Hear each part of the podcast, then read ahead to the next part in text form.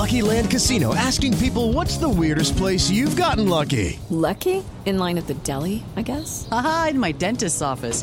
More than once, actually. Do I have to say? Yes, you do. In the car before my kids' PTA meeting. Really? Yes. Excuse me, what's the weirdest place you've gotten lucky? I never win and tell. Well, there you have it. You can get lucky anywhere playing at LuckyLandSlots.com. Play for free right now. Are you feeling lucky? No purchase necessary. Void where prohibited by law. 18 plus. Terms and conditions apply. See website for details.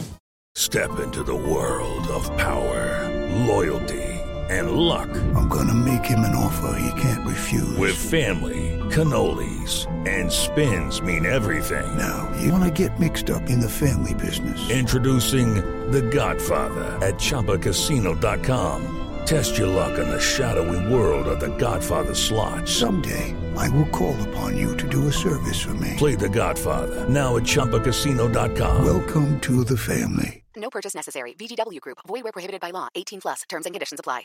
Judy was boring. Hello. Then Judy discovered ChumbaCasino.com. It's my little escape. Now Judy's the life of the party. Oh, baby, Mama's bringing home the bacon. Whoa, take it easy, Judy. The Chumba life is for everybody. So go to ChumbaCasino.com and play over 100 casino style games. Join today and play for free for your chance to redeem some serious prizes. ChumbaCasino.com. No purchase necessary. Void where prohibited by law. 18 plus terms and conditions apply. See website for details. It is Ryan here, and I have a question for you. What do you do when you win? Like, are you a fist pumper? A woohooer, a hand clapper, a high fiver. I kind of like the high five, but if you want to hone in on those winning moves, check out Chumba Casino. At ChumbaCasino.com, choose from hundreds of social casino style games for your chance to redeem serious cash prizes. There are new game releases weekly, plus free daily bonuses. So don't wait. Start having the most fun ever at ChumbaCasino.com. No purchase necessary. VGW. Void were prohibited by law. See terms and conditions. 18 plus.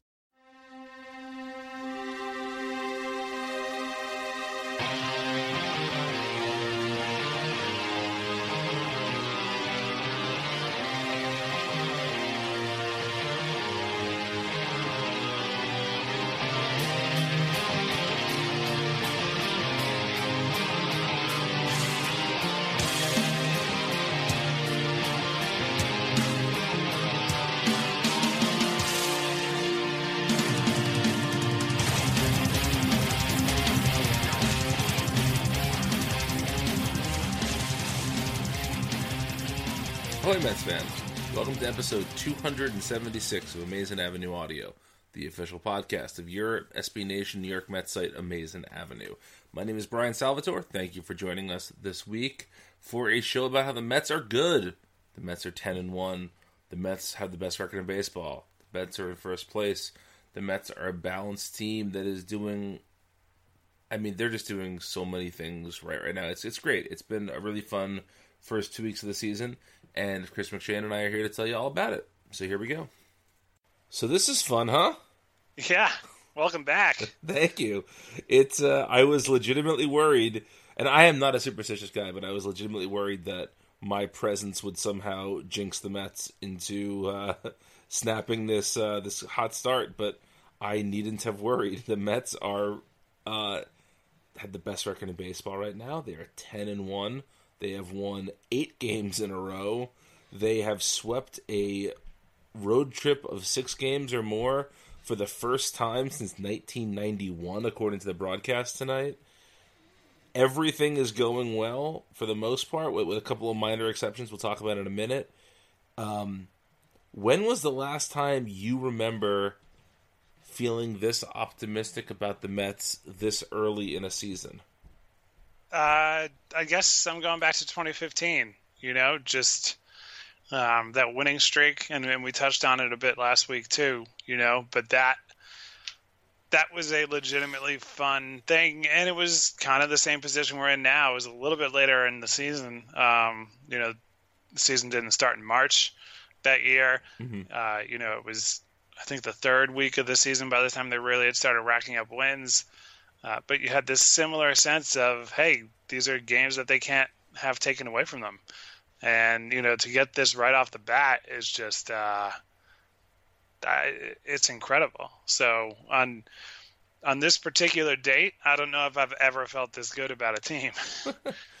I guess 2006 started um, similarly. You know, Yes. uh, and eight then and one, eight and one start, followed by just complete dominance for the entire season. Yeah, and then in in 2007, I think we all believed that the team was going to go back to the playoffs.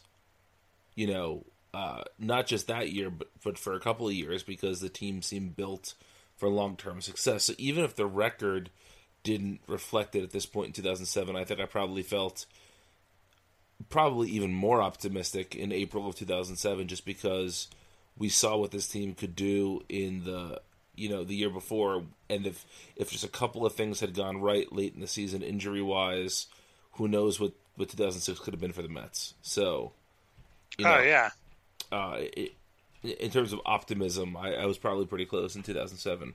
But what's so exciting about this for me is that, look, we know the Mets aren't going to win. You know, there was a sign of the game tonight. You know, it said "Go Mets 161 and one." And while you know we'd all love to see that, that's obviously never going to happen. But what I think has been so refreshing is that it.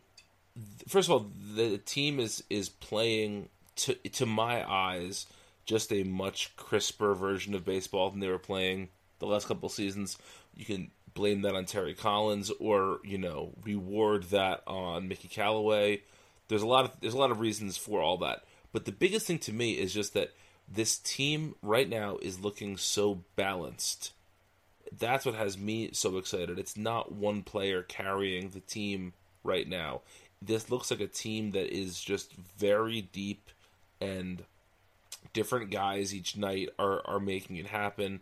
The bullpens looks really good. There's just a lot to be excited about right now, and it's not, you know, this isn't the excitement that we had when Cespedes came over and carry the team for a month. You know, it's just a different level of excitement, and it's just so much fun.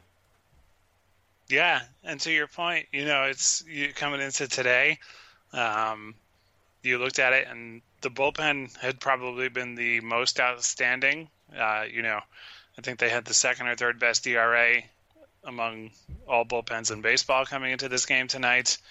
Uh, the starting rotation hasn't quite fired on all cylinders yet, but still came into it. I think they were 12th best in ERA and probably not at their peak performance yet. Um, you know, Syndergaard and DeGrom have been fine. They've been good, but they haven't been the Cy Young caliber pitchers that we know they can be. Uh, and then the lineup came in uh, maybe a little bit underrated. I think they were fifth best coming into tonight in uh, weighted runs created plus. I know that's not everybody's favorite metric, but just an overall sense of how the team was doing. Uh, well balanced is the best way you can put it, you know. And even when you break it down into more detail among, you know, within each of those three main components of a team, uh, you know, I think individual hitters, there were only one or two guys who had like truly struggled. Uh, you know, maybe a couple guys have been, uh, you know, below expectation or, or whatever. But I, I, think Reyes and Flores were the only guys who had terrible batting lines coming in. Um, none of the starting pitchers have been awful, even though none have been dominant. Um, you know, in the bullpen, what's the harshest thing you could say? Sewald has barely pitched, and you know, Ram has a little bit of a home run problem, I guess. Like, yeah, it, it's just, yeah, uh, that is that is the best way I can think of putting it, and uh, it, it gives you hope because you know some guys are going to struggle, some guys are going to get hurt, even if it's minor injuries. It's you know it's just something that happens over the course of the season. Um, it, yeah, this is a whole lot of fun. Yeah, and you know, to be honest with you, I don't care if it ever happens for Reyes. But what's been nice is seeing, like, you know, you mentioned Flores started the year off rough. Then last night, Flores had a really, really good game. And then tonight, you know, he he also got a big hit that drove in a run. So you're just seeing everybody contributing a little bit aside from Reyes. And like I said, I really don't care if it doesn't happen for Reyes. And that's that that, that is partly personal, but partly just I, I didn't understand them bringing Reyes back. You know, uh, there was some internal Slack conversation last night at, at Amazing Avenue about the um, the sort of negative reactions some people had to the Asdrubal Cabrera deal. that went away, you know, last night. And I think both of us were, were pretty pro Cabrera, even with the option being picked up this uh, this winter. But especially with the way everybody else is playing, it's really hard to make a case for Reyes to be on this team in the long term. Yeah, yeah, and uh, I think defending Cabrera has been more or less the brand for me, and not not that you haven't, but you know that he's been uh, he's been my guy. And may I just say that Hansel Robles, I never really doubted you. Uh, sure, yeah. I was just you know I, I, I gave in. I gave in to Mets fans. Welcome back. I knew you had it in you. If Mickey Callaway has somehow been able to identify, uh, or Dave Eiland, to identify what makes Robles good versus not good. Goddamn man, what can't he? What can't they do then? If they can do that, what what what else can they do? Yeah, uh, it has been. Um, it, it's just been a lot of fun, and I, I think that you know Callaway is getting a lot of credit for, for pushing the right buttons and, and all of those you know cliches about what managers do and during a game, but it really does seem like he just the coaching staff seems to be using players in really intelligent ways. There hasn't been a move yet that looks really boneheaded. You know, there hasn't been a single Gabe Kapler esque move yet. Um, obviously, you can argue with the re- the way certain things have played out, or maybe you could say, you know, you wish he stuck with starting pitchers longer, something like that. But I mean, after eleven games, what's your general impression of of Callaway? I mean, it's been good. Uh, you know, it's it's hard to come away with any criticism uh, when it, when things are going this well. Uh, the only move that didn't really work was actually Robles uh, coming in facing Bryce Harper in a game that was tied at the time. Mets came back as they have been doing regularly here, uh, and and made that not matter. And Robles pitched a great inning after that. Um, but yeah, that that's pretty much it. Uh, man, I hate to even like I I, I, I don't even want to say disappointed. Uh, I would enjoy on a night like tonight. Gsellman comes in and just mows down the Marlins in the eighth, uh, strikes them all out. All three batters he faced.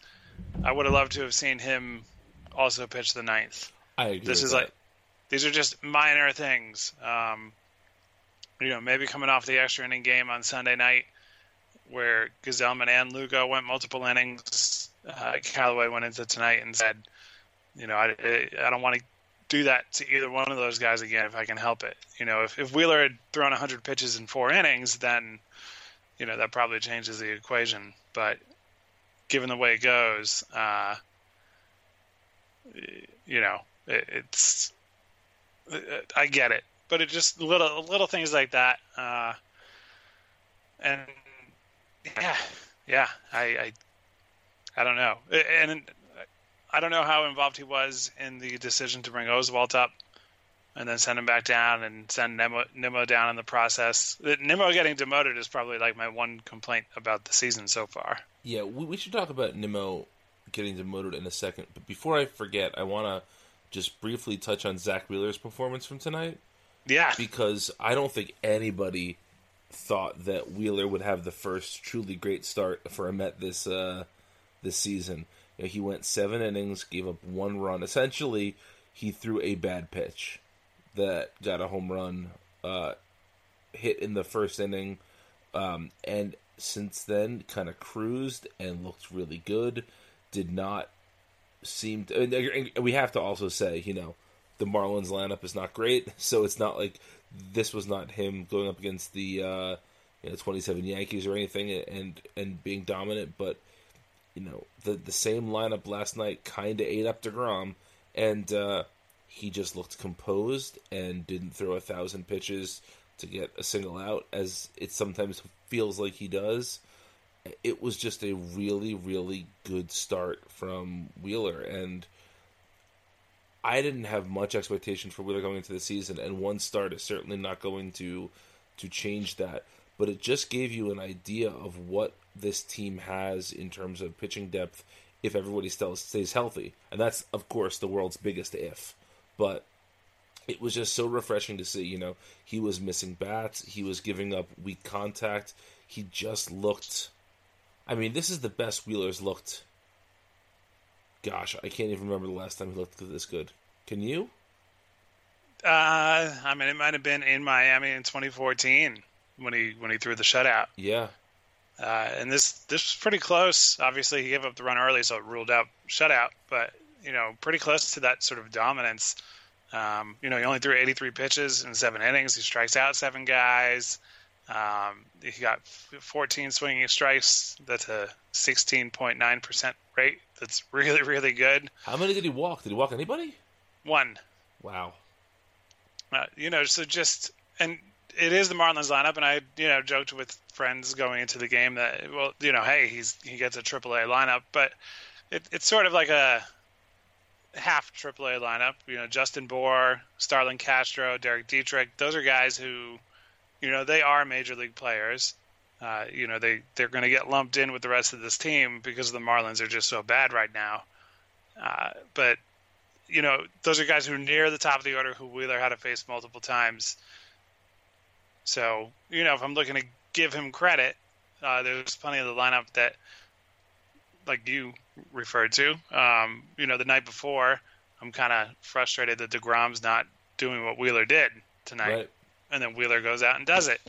And, you know, again, not not uh, concerned at all about DeGrom but it was more just sitting there going, "Man, shouldn't uh, what's going on here? Like, why are they making contact at all? Uh, you know?" And uh, that, that kind of caught up to him and everything. He's gonna be just fine. I've I've learned my lesson years ago now about ever doubting Degrom. but yeah, I, it, that was the best you could hope for from Wheeler and the latest updates finally sound like they're realistic about when Jason Vargas can come back.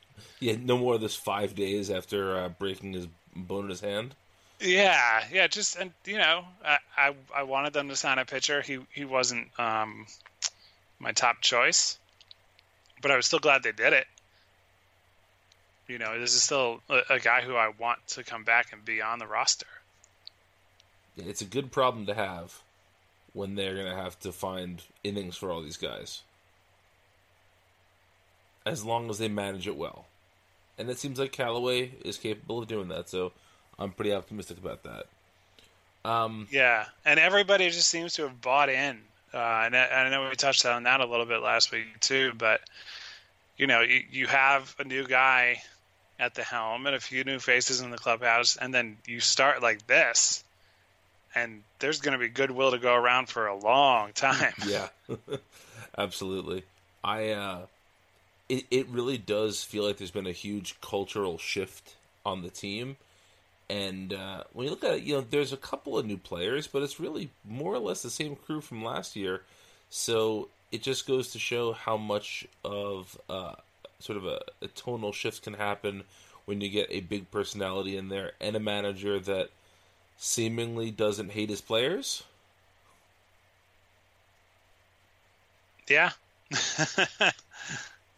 I'll, I'll, defend. I'll defend Terry a little bit. I don't think he hated his players. there are times it felt. Oh, sorry, hated his non-veteran players. Yeah, yeah. Uh, there, there, there you go. I'm in a good mood. Uh, everybody's great. um, I still go back to you know spring training. Uh, not to harp on it too much, but it was just walking around the the fields and the you know the backfields and the main fields and everything, and having Omar Minaya, Fred Wilpon, Terry Collins, and Ruben Amaro Jr. just around. it was just a that is a a whole lot of my history of in you know baseball fandom just swirling around the same complex. But anyway, yeah, uh, we should probably talk about the, the, the couple of little um, not so great things that are going on right now. Uh, Travis d'Arnaud hit the 10 day DL today for a partially torn UCL. There is talk of him possibly needing surgery for it. If that is the case, he will likely miss most, if not all, the season. Um, that's obviously not great news, especially because Kevin Plawecki has not been hitting the ball all that well as of late. He um, and then he himself got hit on the hand today with a with a pitch, even though the X-rays came back negative, and he seems like he'll be okay. Um, you know, the, the Mets catching situation is certainly not ideal with one or both of those guys out. They do have Jose Lobaton in the minor leagues, and uh, he is not on the 40 man. But if if d'Arnaud is transferred to the 60 day DL, that will open up a spot on the 40 man. And I, I'm sure if they needed to get him on there, they could they could find a way. Um, I kind of hope that they maybe don't go with Lobaton. I kind of hope that they either give Tomas Nido a chance or I, I meant to look this up before the show and then uh, I didn't have a chance to. There are, I know, still a fair amount of catchers who did not sign with major league clubs uh, this offseason. So there's probably a couple of people out there who are of similar or slightly better baseball stock than Jose Lobaton. Um, what do you hope they do with the catching situation? Hmm. Well, uh, I, I know at the time it all went down. I, I think I had checked out who was still out there and whether or not they are still playing. I'm not entirely sure, but I think it was Carlos Ruiz and AJ Ellis were kind of the two names of guys who are on the older side, but uh, have had success in certain aspects of the game in recent history. Um, I mean, the dream is trade for Realmuto. You know that that's yeah. That's going to be the popular thing, and you know I don't know if they have what it takes to get it done uh, and be comfortable with it afterwards. And you know, even if you have to give up something of significance to get him, I know the farm system isn't in like the greatest shape, but the Marlins probably don't necessarily care if a guy's going to be ready in the next year or two. Yeah. Uh, so, you know, if you have to give up something that hurts, but is at the lower levels in the minors, and you can get somebody of that caliber, then that would be my preferred plan A. And yeah, I'm operating under the assumption that d'Arnaud will require uh, Tommy John surgery, which you know even for a position player uh, is going to knock you out for a year. The recovery time's a little bit shorter than a pitcher, but but you know. but you figure he he throws more than the average position player is going to be throwing also. Oh yeah, yeah, so, absolutely. You know, it, it might be longer than if a middle infielder gets this, gets TJ surgery.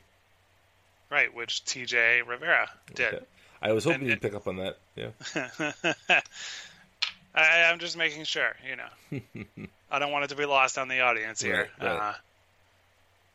Uh, um, but yeah, you know, it, it's it's certainly not ideal, but I also think that, that we're in a position. I just did. I hate when people say "we" in regards to a team they're fans of because I am not a Mets employee. I shouldn't say "we," but um, the Mets are in a position right now where if the rest of their offense is clicking, if they have a defense first catcher, or or if if you know Plawecki is is calling good game but is only hitting, you know, two ten or something, I can live with that.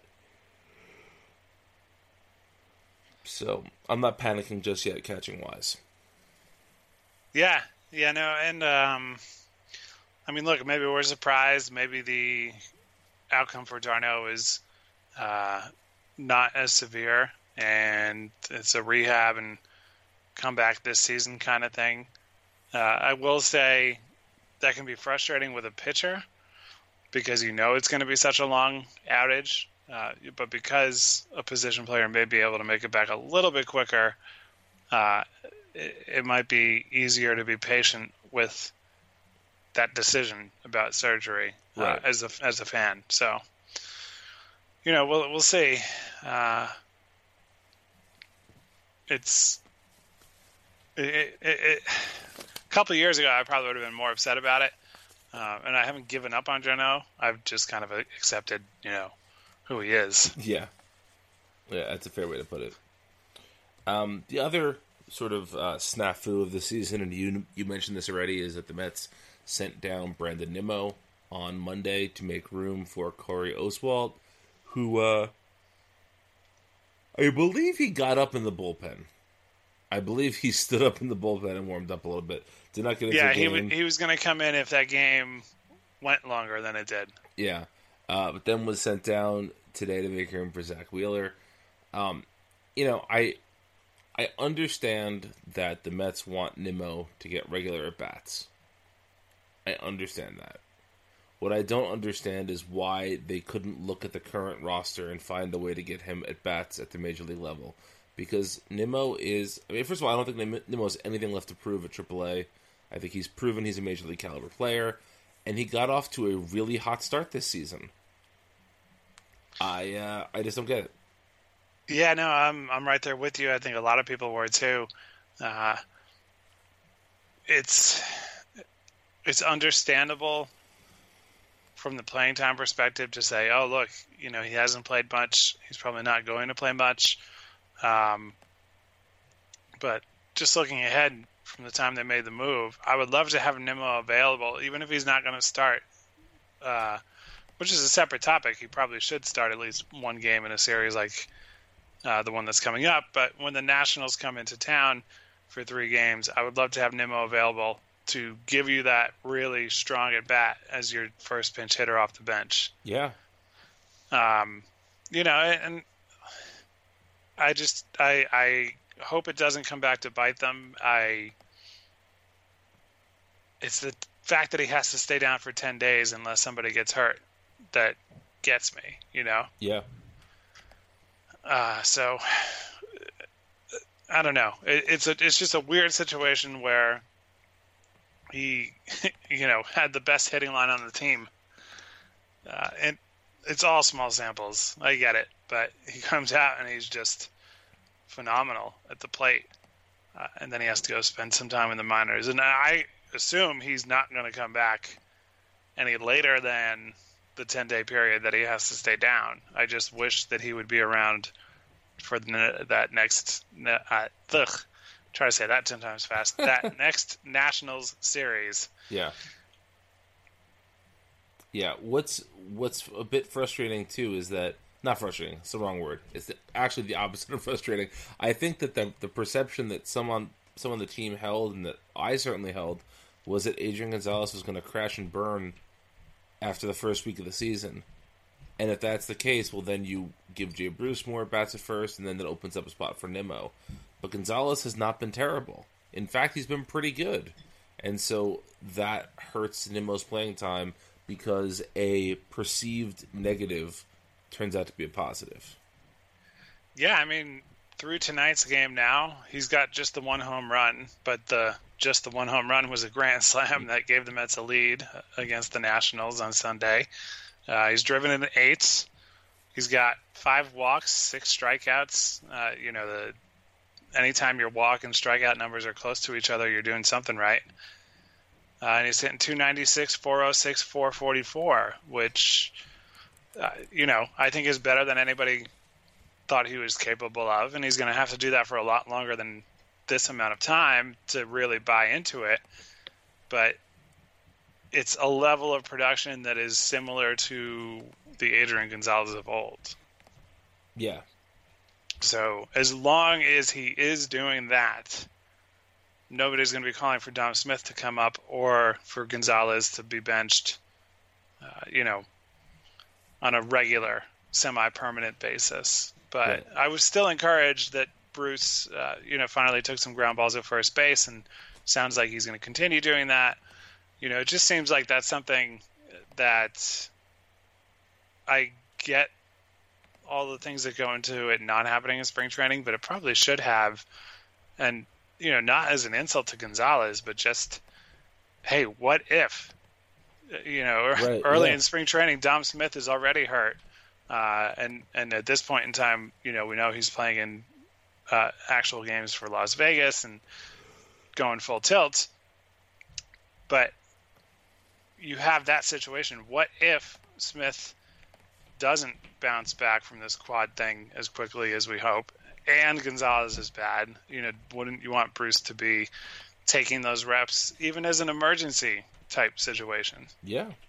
You know, say uh, freak things happen in baseball. Say Gonzalez and one other infielder get hurt in the same game, you'd probably want Bruce to be able to go play first and have you know Wilmer Flores slot in at whatever the other position is. Say Wilmer Flores fouls a ball off his face again somehow. right. You know, these these things happen in baseball. Yeah, yeah. There, I know there are strange, unexpected injuries in in uh, plenty of sports, but most of the rest of them are high contact games. You know. I mean, hockey and football, you can't ever be like, "Oh wow, how'd that happen?" right, Like, exactly. Oh, oh yeah, the, the the guy going as fast as he could into the other guy got hurt. Oh, wow, what a shock. The, the, the Um, person who is possibly doing irreparable brain damage to his body right now is uh, is getting hurt somehow. How does that happen? right. Yeah, but but yeah, no, it's it's good to see if Adrian Gonzalez wants to be his 2015 and earlier self. Uh, you know, we can all we can all get a nice gigantic apology greeting card together and and sign it uh, because I, I don't think I could be wrong. I maybe I'm not the best follower of everybody else in the Mets internet universe. But was anybody saying anything nice about Gonzalez coming into the season? No, I think the nicest you heard were people saying things not too dissimilar to what we were saying, which is, you know, it cost the Mets almost nothing. If he's, you know, if he's even a quarter of the player he was at his prime, this is a smart deal. But I don't think anybody was excited about it. I think everybody basically just was was was not terribly offended by it at the best. Yeah, yeah, I was okay with the signing. That was about as good as it got. And I think, and you were too. So we, we, the, the, the show was okay with the signing. I mean, I was pretty, I was pretty pissed, but I didn't think it was the dumbest thing they'd done all off season or anything like that. That would again be Jose Reyes.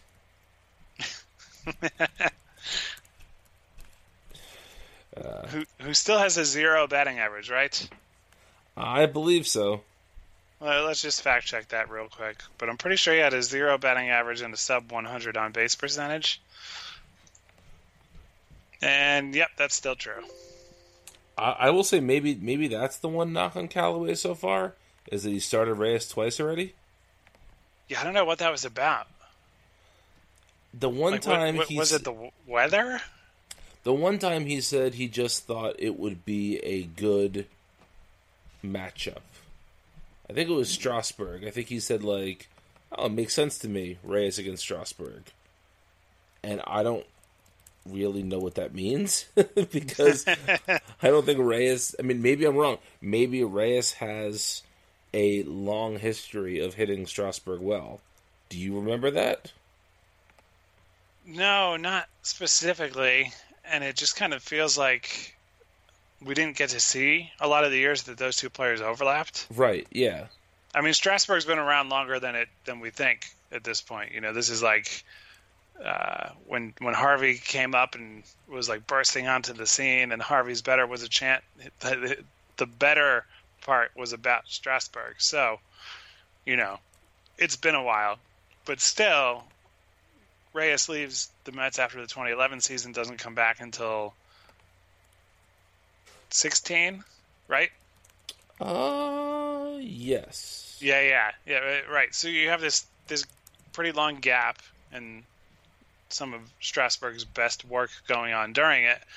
Uh, you know, so there's that. We didn't get to see it, and from the things I did see, I don't recall it being particularly notable in- in one way or the other. Right. Yeah, it's. Uh, I don't know what was up with that. I will say that I am better with those weird decisions happening in April than I am in August. Um, even if you know Rosario might more need a day off in August than he does now, um, it, it just seemed very odd to me. It seemed like a very again to invoke the name of my enemy. It seemed a very Terry Collins move to do. um, so I, I'm, but I'm happy that that seems to have stopped now. Oh yeah, for sure. Rosario's been, you know, he's obviously still chasing the ball more than you'd like him to, but I, I think he's been a a more pleasant surprise offensively than we expected him to be. Would you would you agree with that so far? Uh, yeah, and I, I think my expectations weren't necessarily low, but you had a little bit of noise being made about what he had done in his debut in the major leagues last year, and um, I forget who it was, but I think it was somebody whose work I respect who had written something about you know how worried should we be about Rosario or something, you know, just some sort of thing looking at what he had done. And I get it, you have that spotlight on you because of the prospect status that you had uh, not that long ago, you know. Yeah, yeah. I mean, he was. You know, if you go back to I, I, I did the um the season preview for Rosario. Did I this year? Sure, I think you did. I, I think I wasn't supposed to, but I wound up doing it at the last minute, and so I went back and I was reading what our prospect guys had said about him the last couple of seasons, and I forgot just how. I mean, people were were incredibly high on him, you know, more so than I remembered. Not that they were, you know, saying he was going to be the next insert, you know, great infielder here, but everybody was was talking about how he was so dangerous because he was clearly a an, a defensive threat and an offensive threat. And then last season we saw very very little of the offense, and I didn't expect it to never get there, but I thought, you know, okay, he'll he'll hit a little bit, but if he can cut down on some of the the sort of free swinging that he does, especially with two strikes, and they keep batting him in the nine hole a fair amount, I really like that. I'm totally I'm totally on board with that. Yeah, and then if he comes around and turns into somebody of that caliber of uh, I don't want to cast these expectations upon him, but you know, Correa is probably ridiculous, uh, and Lindor uh, maybe also be it could be a ridiculous thing, but somebody who's thrown into the mix with those kind of names. If that naturally happens, I mean, he's so young. Uh, so if that happens as he adjusts and all that, then hey, you know, great. He's a, a top or the middle of the order kind of hitter. Love to have that problem and deal it deal with it when you get there. You know. Yeah, absolutely. Um. So the one uh, listener email we got, we put out the call for questions today on Twitter, and we had one uh, person write in. Uh, who wrote in, Chris? Do you have the name handy? Uh, no, but if I click a few times, I will. Here, ask the question, and then I'll I'll say who said okay. it. Okay.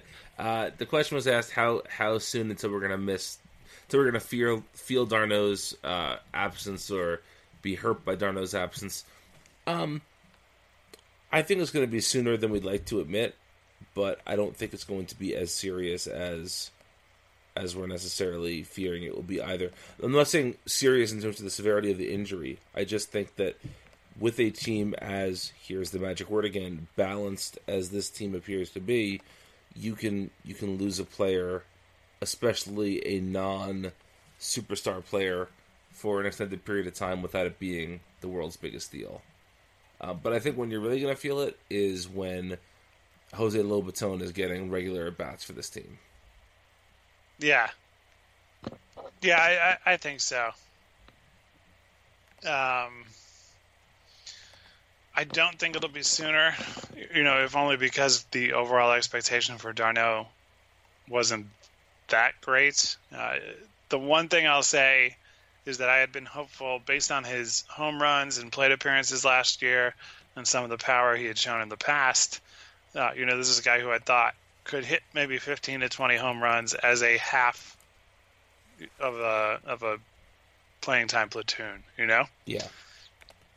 And that's uh, that's not nothing. I, I don't know that they necessarily get that from somebody else right now, but yeah, I mean, right now it feels like what is pain? What does that feel like as a, as a Met fan? You know? Yeah. Uh, so, uh, at some point, uh, like you said, 161 and one is not going to happen. But at, at some point, they're going to lose a couple games in a row, and maybe during one of those games, you know, whoever is catching has a bad night. Uh, that would probably be the first time that you feel it. And uh, who asked that question, Chris? Oh, uh, the username Simca uh, Simca Weissman on Twitter at ripped underscore rebel underscore. Well, we appreciate the question. Thank you very much. Um, a couple last minute things before we get out of here for the night. Um, I want to mention that it's amazing to me that the Mets have not lost a game in division yet. Their one loss happened to come outside the division, which is not a huge deal right now, but will feel big later on. The fact that the Mets have won, um, you know, uh, is it now eight games in division? Yeah, I guess eight games against the Phillies, Marlins, and Nationals. If things are tight later in the season, though, that will make a big difference. Yeah. Oh, and going back to two episodes ago, who will be the first team the Mets sweep? My answer was the only team they didn't sweep. yeah. I mean, I, I, always feel cheap about calling it a sweep when it's a two-game series, uh, right. but the Mets did beat the Phillies two out of two times, so officially that would be the first. But yeah, I, I said Cardinals, and then they lose one game to them, and then sweep everybody else. Yeah. So. um, and the other thing is, you know, I, I don't like it because it makes me just feel too optimistic. But, you know, when a team goes on a streak like this, and I remember this happening in 2015, you're going to see, give it to if they win, the, if they, if they can somehow sweep the next series against the Brewers, you're going to see a lot of articles saying all the Mets have to do is go blank over the course of the rest of the season, and they will wind up in the playoff contention you know, um, they're not quite at. They just have to go 500 yet, but they're not. You know, they'll. You know, someone will say if the Mets go, you know, 550 the rest of the season, they will wind up with 90 something wins or, or, or whatever the math is. And I don't like that because, like I said, it just, it just makes it look too easy. But the reality is, and you know, I, I get into this argument with with with my dad all the time. My dad always says, you know, you know, you want to get hot in August, you don't want to get hot in April. And my answer is no. You want to get hot whenever you can. These these yeah. wins mean the exact same amount now we're at the end of the season. Oh yeah, absolutely. In fact, and... I might even argue they matter more now because they let you then use September as a time to prepare for the playoffs as opposed to a time to fight for your life. Yep, and they help build a case that when July comes around, the front office feels that there's some pressure to uh, make additions. That is true, also.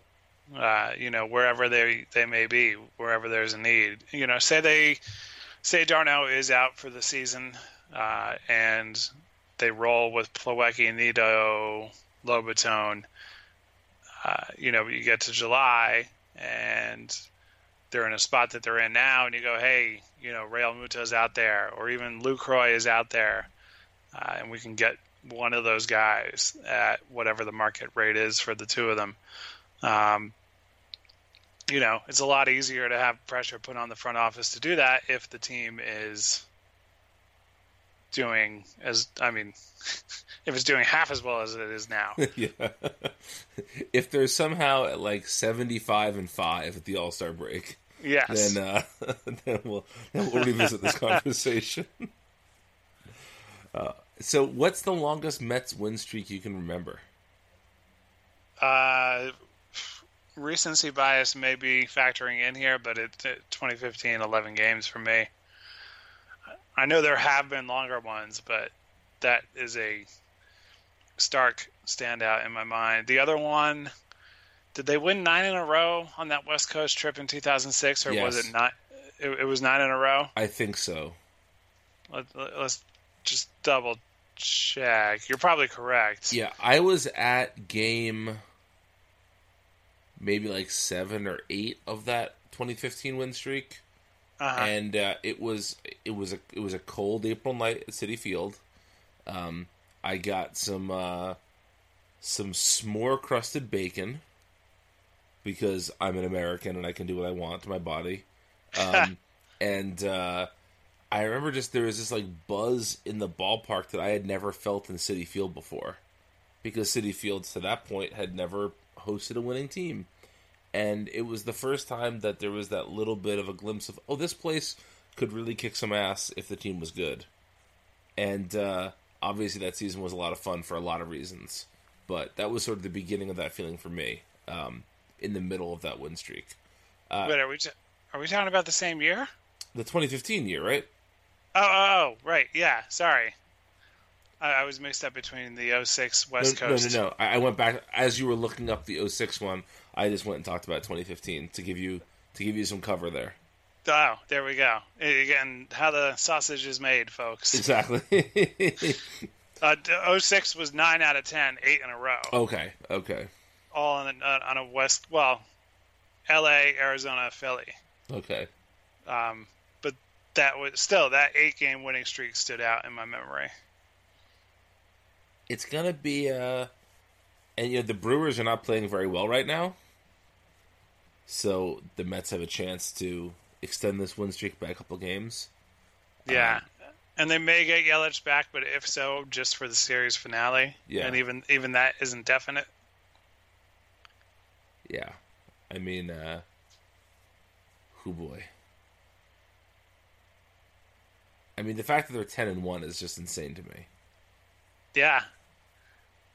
You know, I was looking back today too, just to see a little bit of the last time there were eight games over, and it was more recent than I had thought. Uh, they got to that point a few times, and, and I think they got into nine games over as well at different points of the 2016 season. Mm-hmm. But you know, they certainly didn't do it last year. no, they did not. Um, but yeah, we're gonna have uh, we're gonna have some fun, and hopefully, we're gonna get some sort of meetup happening later this month or early in May at Citi Field. So yeah, yeah, we will try to get that together before you know a month slips away. Yeah, uh, if only just to take in some of this some of these fun games. Have you been out to Citi Field yet? No, I have not yet. Uh, I think my uh, my first game this weekend series against the Brewers uh, does not work for me for a variety of reasons, all of which are good, uh, but just things going on. Uh, sometime during the National Series, I will be there. I uh, we probably shouldn't talk about this on the air, but I might I might try and do Monday night if you're interested.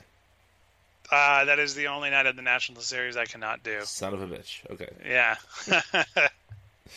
I will be in Manhattan that day visiting uh, a friend is, is in town for a couple days, so I might be hanging out with him in the city. So I thought maybe let's take a train ride over. Nice, but we'll see. Well, don't let me hold you back. I'm not. I, trust me, I'm not. But uh... oh, oh, thank you. no, but you know, it would be it would have been fun to uh, to catch up with the game, but we'll see. Yeah. Uh, so I guess before we go, um, I don't think you and Allison predicted what the next week would look like at the end of last week's podcast. But let's let's try and uh, let's try and guess the Mets record next week, and, let, us presume we're talking on Wednesday night again next week. Right, they're coming off, you know, the next two series. Um, I mean, the only fun answer here is sixteen and one. but let me just be somewhat of a realist and say, how about fourteen and three? Yeah, I'll get behind that. You know, however it happens, uh, you know, just on average, two out of the three in the two series. I mean, it, that's going to feel like a letdown, and it, that's a testament to how crazy the season's been so far. That if they're fourteen and three this time next week, we're going to feel like it's a letdown. Yeah. they, oh, they lost two games. Who, who will be the columnist who writes like the Mets have lost twice as many games in the last six days as they had all season? I think we all know the answer to that question. and we're not going to say his name on the show. But he writes he, he writes for a, a paper in my home state.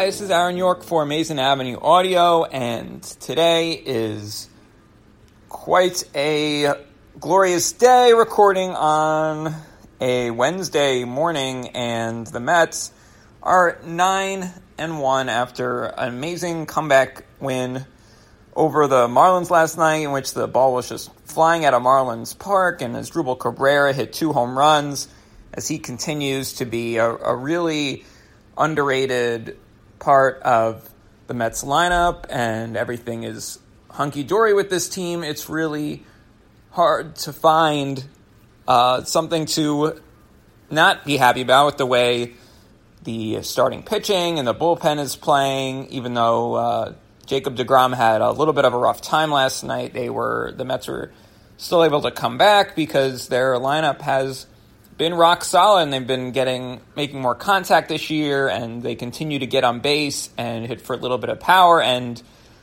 while they don't have I mean they, they have a they have a little bit of star power but I think what highlights the Mets lineup is the is the depth there are tough outs throughout, and a big part of that not only is the way Cabrera is playing, but Adrian Gonzalez. We we talk a lot about how Shohei Ohtani is playing so well this year, so amazingly historically well after a, a spring training in, in which some scouts said he looked like a bust. Adrian Gonzalez, obviously, he doesn't warrant that kind of attention, but he's kind of doing the same thing. He looked like he was still having back issues in spring training after a really terrible 2017 season in which he was held back by those type of injuries but once we get into the regular season he looks like he's 100% he looks like he's back to being that old veteran who's going to be a tough out and he, while he might not have the type of power that he used to have or the type of power that he displayed in hitting a super clutch grand slam against washington he's still going to be uh, a, a, guy who can move the lineup along and and get a base hit when the Mets need it, and and even play some good defense as he's looked good on that on that side of the of uh, of the ball so far as well. So Gonzalez has been a really pleasant surprise considering what he did in spring training. Although I was one of the few people in Amazin' Avenue Slack room that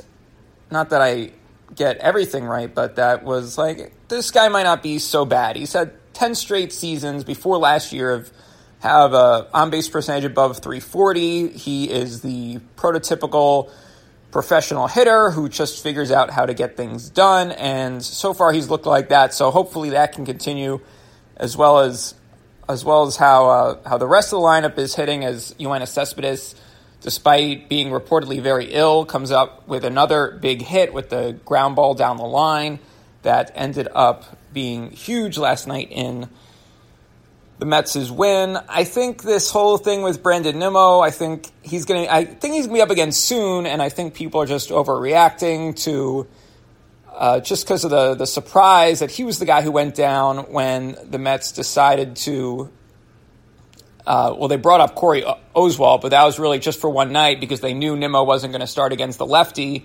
So uh, the, it really is just a Zack Wheeler for Brandon Nimmo exchange, and Nimmo being the odd man out because the outfield now consists of Michael Conforto, Jay Bruce, and Yoenis Cespedes. And while Bruce has resumed taking reps at first base, as we saw on Twitter before the game on Tuesday night, it uh, it looks like with Gonzalez playing this well, there's no, no real need to rush Bruce over there to first base. So right now the Mets would prefer that Nimmo get at bats in AAA instead of helping the major league team off the bench, which which does seem like they're they're sacrificing a little bit of that win now attitude to uh, to develop Nimmo. But this is still a guy, as well as he's played in the major league in his cup of coffee last year and continuing at the beginning of this year, he's still a pretty inexperienced at the big league level, and it's it might and it could help them down the stretch because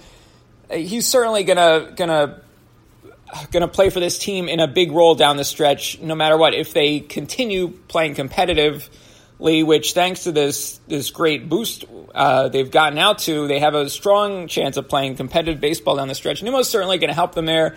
The, the really only question is how long he stays in the minor leagues, it, and that depends on the health and how well everyone's playing. If you'd like to think if Adrian Gonzalez goes in a slump for a month, that they just cut bait and move Bruce down there and bring up Nimmo, but I think Gonzalez is a still a really really good player, and I I don't see that necessarily happening. It's probably going to be more injury related as to why Nimmo would get called up, but if, if everyone's playing well, you you know you, they don't need Nimmo up there right now, and it's it's great to have him stashed as depth and stashed as, and stashed as the future because he's and I believe it was Sandy Alderson who who said it himself that he's still going to be a really important part of this team's future. It might have been Mickey Callaway, but the point is that the Mets believe in this guy and they just want to get him some consistent at bats instead of bringing him up as a pinch hitter once every other game. So I don't have a huge problem with it. I think, honestly, I think it was like Ted Berg said on Twitter that Mets fans just needed something to complain about after having after uh, winning six straight games, and then they made it their seventh straight game with the win on Tuesday. So hopefully everyone can complain or can calm down about the Nimmo thing and it will certainly help if the Mets keep winning, as they've got one more against the Marlins this week before they uh, they move on and uh, continue their tour through the National League. So, uh, so yeah, there's there's a lot to be there's a lot to be happy about. Whether it's Asdrubal Cabrera hitting a home run from both sides of the plate, like he's Carlos Beltran or Chipper Jones, and then Adrian Gonzalez playing like uh, like last year didn't happen, and then uh, Brandon Nimmo. It uh, it'll work out in the long run for him if he continues with this amazing approach at the plate. He he got off to such a hot start, but it was only it was only uh, just a fewer than twenty plate appearances. So so it's not like this guy had like months of production under his belt, but it will hopefully work out for him. This has been Aaron York from Amazin' Avenue Audio.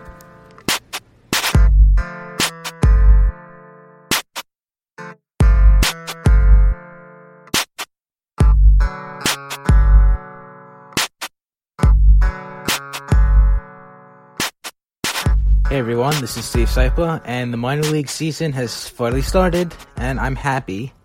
But since there are only three games last week, and actually Binghamton only played two of them because one of them got postponed due to uh, bad weather, I'm only going to do our first minor league player of the week segment next week. So I went over projected rosters over the last couple of weeks. So now that the season is in full swing, I'm going to do something kind of related. I just want to highlight some of the players that we aren't going to be seeing immediately or at all because of injury. So first up is let's just start top to bottom. Let's look at Las Vegas first. First guy up is someone that the Mets just recently signed, AJ Griffin. I don't know exactly what's going on, but you'll notice that he has not been assigned to Las Vegas 51s yet. He only threw two uh, innings in spring training. He threw one inning on March 13th and then 1.1 innings on March 17th, and that was it and he basically just has disappeared since. Um, during the end of the season last year, PJ Conlon was basically being used out of the bullpen, and they were basically gearing him up for a future role uh, as a reliever. But now he's back in the rotation for Las Vegas. So I'm guessing that the rotation spot that he is currently occupying was originally intended for Griffin. Maybe Griffin isn't hurt. Uh, maybe some other team showed some interest to something like that, and the Mets and him are working something out. I don't know. Uh, I don't have any inside information there. But the season started, and who knows when we'll see him on the mound. Uh, catcher Jeff Glenn, he'll be starting his season on the DL. Uh, Glenn really hasn't played much, though, and with Jose Lobaton on the team, um, Glenn really wasn't going to be getting that much playing time to begin with. Uh, another guy that is on the DL and is really not going to be getting that much playing time, even if he was healthy, was Matt Oberste. Uh, with Dom Smith down there, uh, you know, Oberste really wasn't going to be seeing much time. When he does come back, he'll be a bat off the bench, I guess, get an occasional start when they want to rest Dom. And he could even cover third base and get some time over there when David Thompson is being rested. But since Phil Evans is back in Las Vegas now, Evans will probably get those bats, so Oberste will really not be seeing too much playing time, I'm betting, this year. The most notable AAA uh, starting his season, eh, most notable AAA player starting his season on the DL, I guess, this year is Kevin Kaczmarski. Uh, he's a guy that Keith would probably refer to as a professional hitter. You know, he's been a consistent kind of 275 guy or so for his entire minor league career. He has a kind of simple, contact oriented line drive swing. He's one of those kinds of guys. In the PCL, he'll probably hit like 300 and add a little power, but even factoring that in, he's not really a guy that's being missed per se. Um, there just really isn't that much upside there. Brandon Nimmo, um, who was sent back down to the minor leagues the other day, he should automatically get penciled into the lineup every night, and so, so should Bryce Brentz. So that leaves Kaczmarski basically competing with Patrick Biondi, Zach Borenstein, and Matt den Dekker. Honestly, no one in that group has that much more potential or is head and shoulders better than anyone else.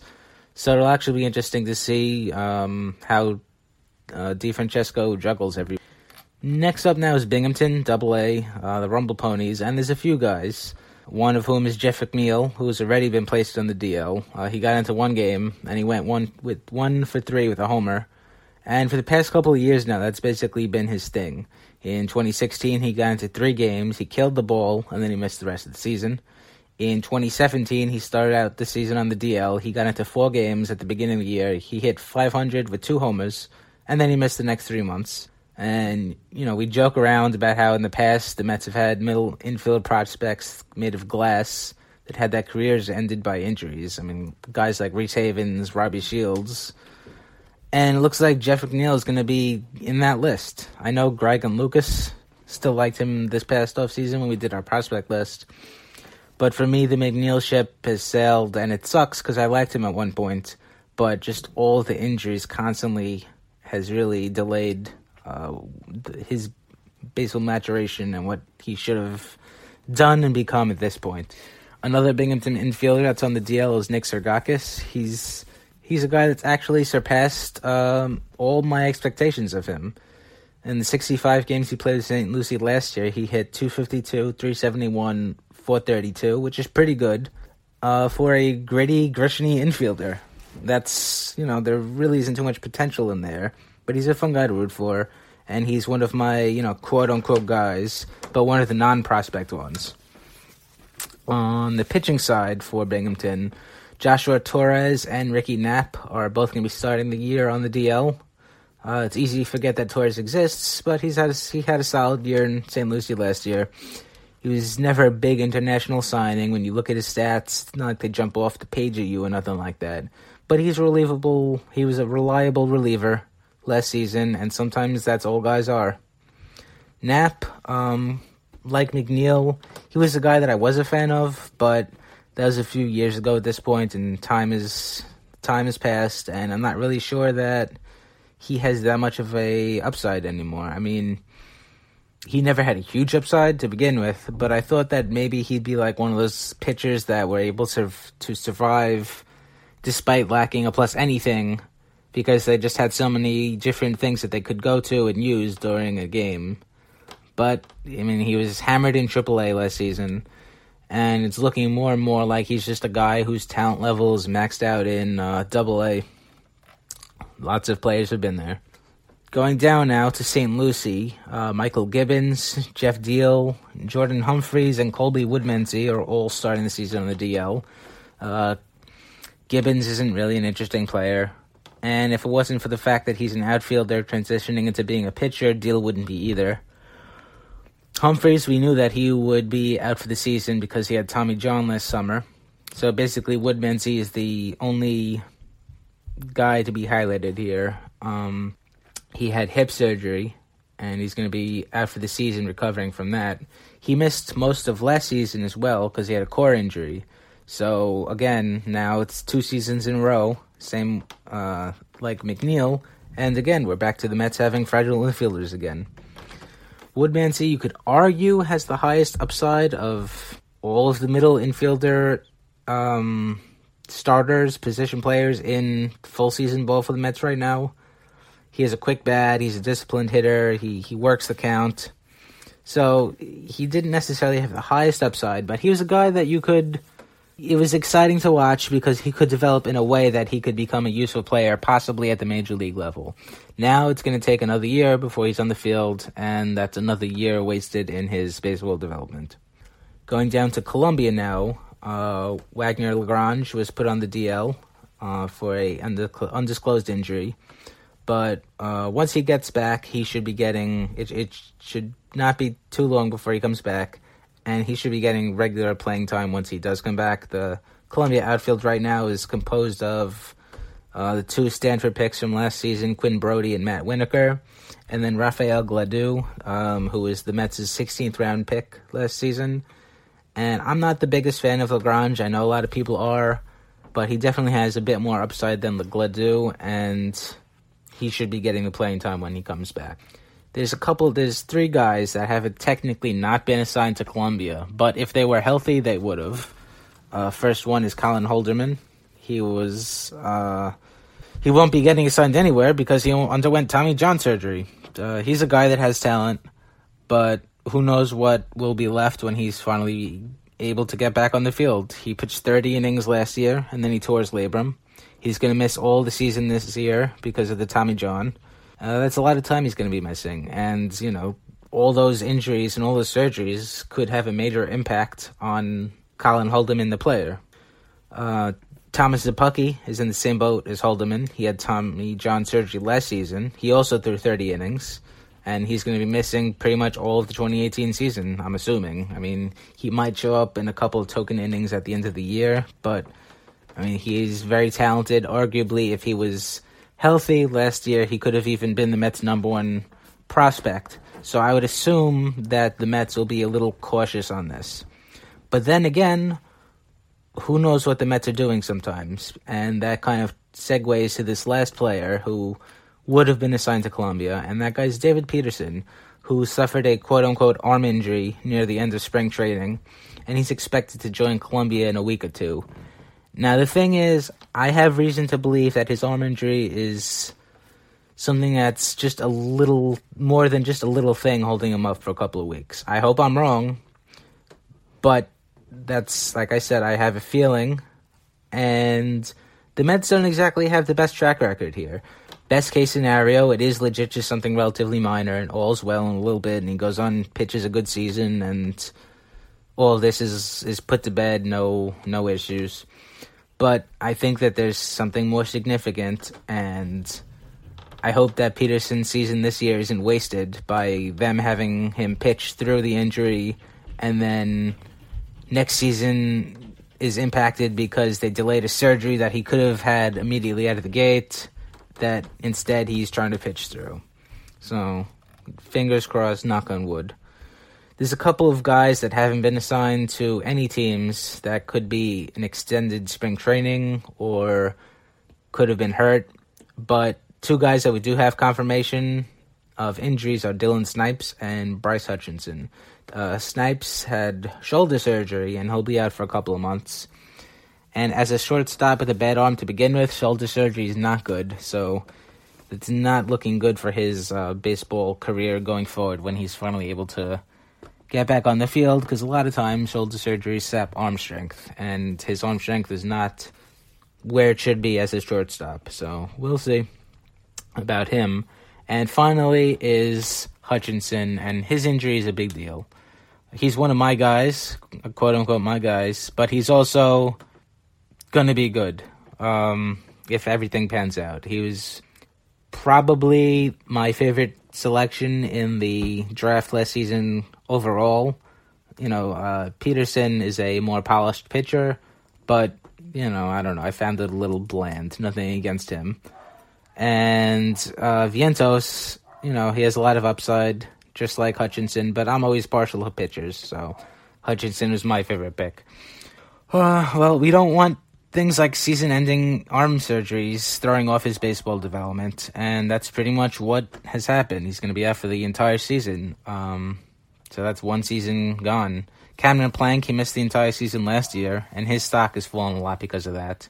And now the same thing is happening to Hutch. But, you know, Mets, what can I say? So those are some notable guys that are going to be missing from the early season rosters. And next week, I'll be back with a happier, more exciting topic our 2018 Minor League Players of the Week.